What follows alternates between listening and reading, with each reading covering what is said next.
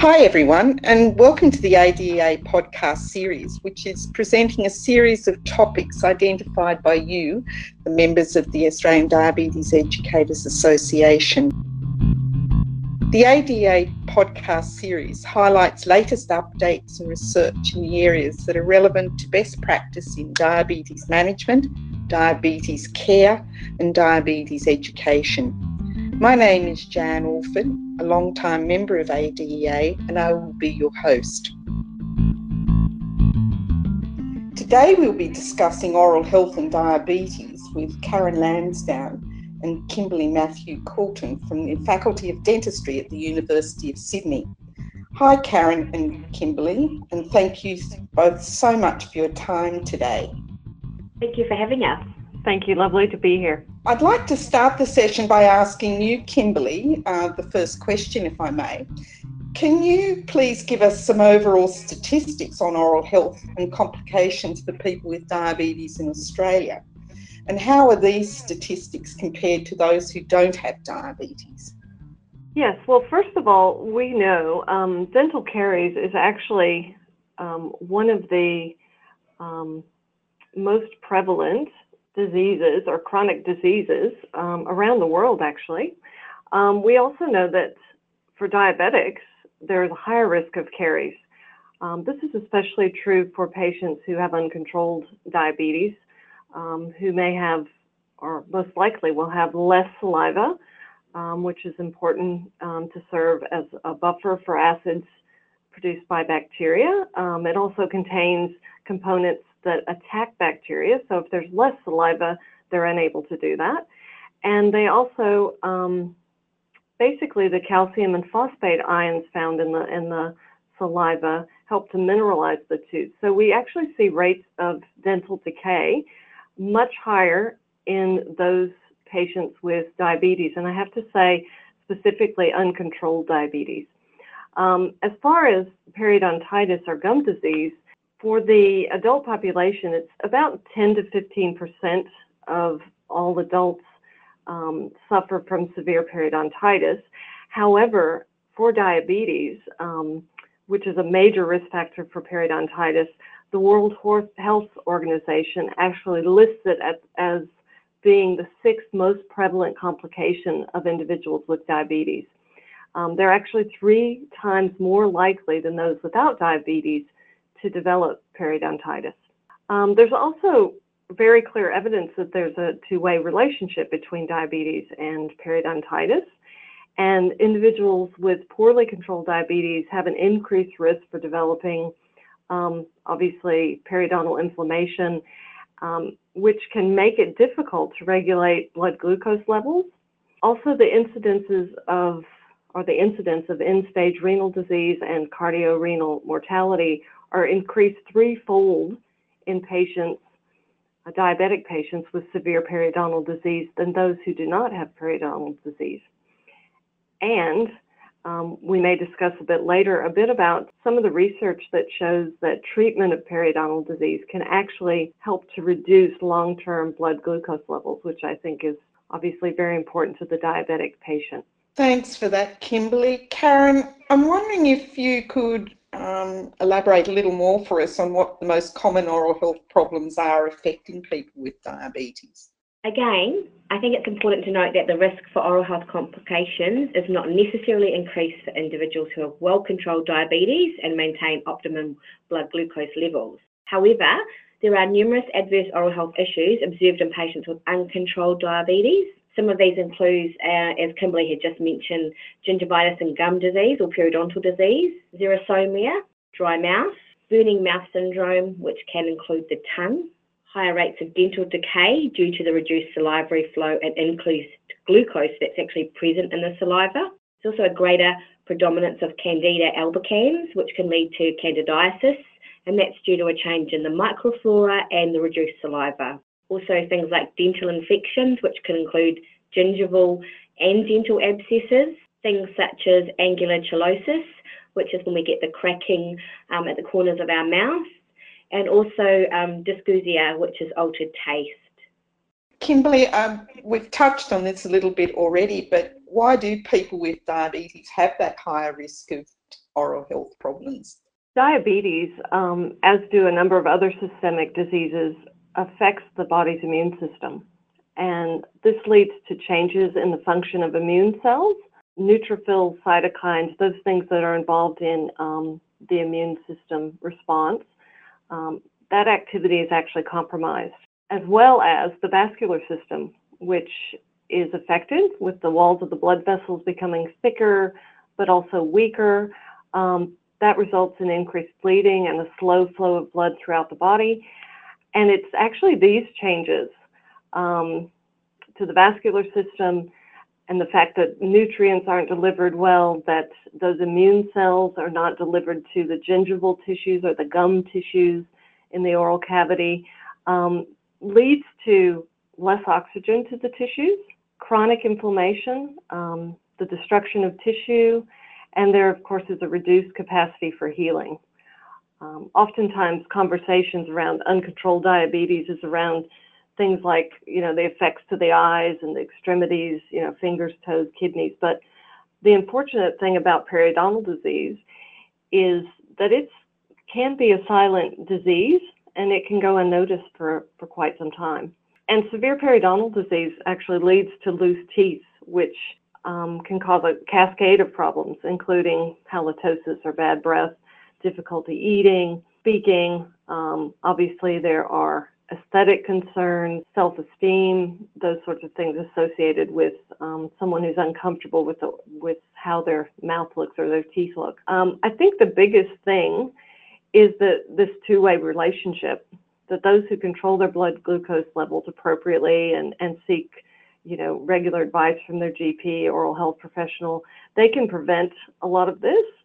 But if someone doesn't, you know, watch, take care of themselves as a diabetic, then they can actually have more problems, obviously, with the periodontal tissues. Those are actually the tissues that support the teeth, um, but also because of some of the things that Karen's mentioned, with a, a lack of saliva and possibly increased glucose in some of the, the fluids in the mouth or around the teeth can have that dental decay. So those are some of the things or some of the reasons why we see um, more oral health problems in patients with diabetes. Thanks for that, Kimberly. I'll stay with you if I may. Um, could you tell us who provides oral health services for people with diabetes? And what do you see are the roles of oral health professionals, dentists, and diabetes educators in diabetes care and management with oral health? Those who provide oral health services are belong to the dental team, um, obviously consisting of dentists, hygienists, therapists, oral health therapists. There, there are also a number of specialists that provide um, treatment and would be appropriate also for the patient with diabetes. And the dental team obviously is providing uh, oral health advice and education to help maintain the health of the oral cavity. Um, and for the patient with diabetes, it's especially important uh, to maintain that optimal oral health to prevent dental disease and the progression progression of existing disease. Because there is that lack of, um, well, there's first of all the increased risk of periodontal disease, but there also is faster progression because of the lack of healing or the ability to heal. Obviously, the role of the dentist is to provide the comprehensive dental examinations and provide services that address tooth decay and soft tissue diseases. Uh, the role of the dental hygienist or oral health therapist is to is basically prevention focused. Um, they focus on addressing the risks for dental disease.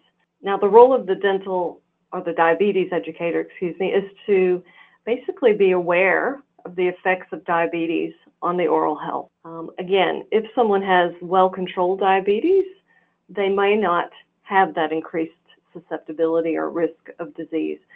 But it's, it's important to remain abreast of these um, issues and keep this in mind.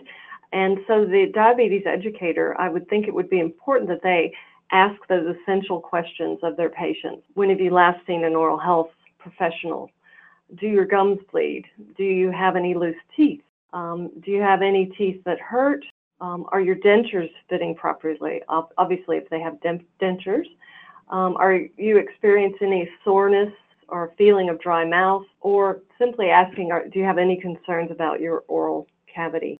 I think it's that communication between oral health professionals and diabetes educators and the patients, of course, to um, you know to maintain um, optimal oral health. Thanks, Kimberly, for that. Karen, I'm wondering if you could comment for us on in terms of what the available financial resources and government rebate services, etc., that support people with diabetes so they can get this appropriate dental care. Um, so if you have a current healthcare card, a veterans card or uh, pensioner concession, or a Commonwealth Seniors Health Card, um, and you are eligible for Medicare, you can attend a local health district in the area, um, or the diabetes educator could even refer to a private dentist to receive dental treatment, and that includes preventive services. However, sometimes there can be some out of pocket expenses for specialty service in the public healthcare system. There are government services provided through Medicare child benefit schemes, so those would be for patients from 2 to 17 years. Um, however, unfortunately, at this point, there are no services under the National Diabetes Services Scheme or the National Disability Insurance Scheme um, regarding dental care. Dental Health Services Victoria actually offers, offers free emergency and dental care to patients who have Aboriginal or Torres Strait Islander descent, including dentures, and that's even if they don't have a current healthcare card or pensioner card. And also, the Royal Dental Hospital of Melbourne offers refugees and asylum seekers general denture and specialist treatment, and they actually may receive priority access to these dental services. Thanks, Karen. Uh, the last question I had for you was I wondered if you could comment on what the available treatments and preventions are, which is quite a broad question, I know, but um, if you could address that in briefly for us, that would be great. Sure. So it's really important um, that we actually make sure that our patients are regularly attending for dental visits and preferably at least every six months. Also need to make sure that uh, we're referring for professional debridement or cleaning by your dental hygienist, oral health therapist or the dentist. Smoking cessation, um, in fact, if you smoke, you are four times more susceptible to periodontal disease. So the, um, oral, oral health team will um, always be there to provide you with some smoking cessation advice and also some advice on dental education, tailored oral hygiene instruction, denture care advice, um, even adjustments by the dentist. There's dietary advice, saliva test, and fluoride application if required. And obviously, with all that, we know we like to make sure we're, we're um, maintaining um, our patients and providing recall appointments along with appropriate referrals to the specialist. And obviously, it's really important um, that your dental visit includes a discussion about how the oral health and general health are connected and how one actually affects the other. Thanks, Karen. And in fact, thanks to both of you. As I said, that is the last of the questions I have for you both today.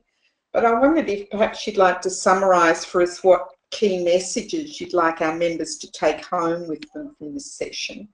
Sure. Um, I think, first of all, here at the University of Sydney, we have a, a real focus and um, kind of a, a, motto, and that is put the mouth into health. And we recognize how, you know, this, this tight connection between oral health and general or systemic health is. Um, glycemic control is paramount, obviously, for the patient with diabetes, for their overall health. Um, but it's quite amazing, and I think a number of people don't recognize how much diabetes or the control of diabetes affects oral health, and that in fact, poor oral health can affect your ability to control blood glucose levels. Uh, we also would like to make sure that we're recommending things like brushing twice a day with a soft toothbrush and using fluoride toothpaste and um, reinforcing that we need to make those appointments to see a dental professional and obviously refer if, uh, if anyone reports any oral complications so that we can provide that real tailored home care advice. And obviously, I guess, you know, the really important thing is that we have a closer collaboration between medical and dental health teams. And that's really necessary so that we're really um, ensuring we've got comprehensive management of our patients with diabetes. Well, thank you, ladies, once again for taking time out of your very busy days to talk with us today. And I'd like to thank you, Karen, and you, Kimberly, for your time. Thank you very much. Thank you. And thank you to our members for, for their attention today. And we look forward to you joining us when we hold our next podcast. Thank you.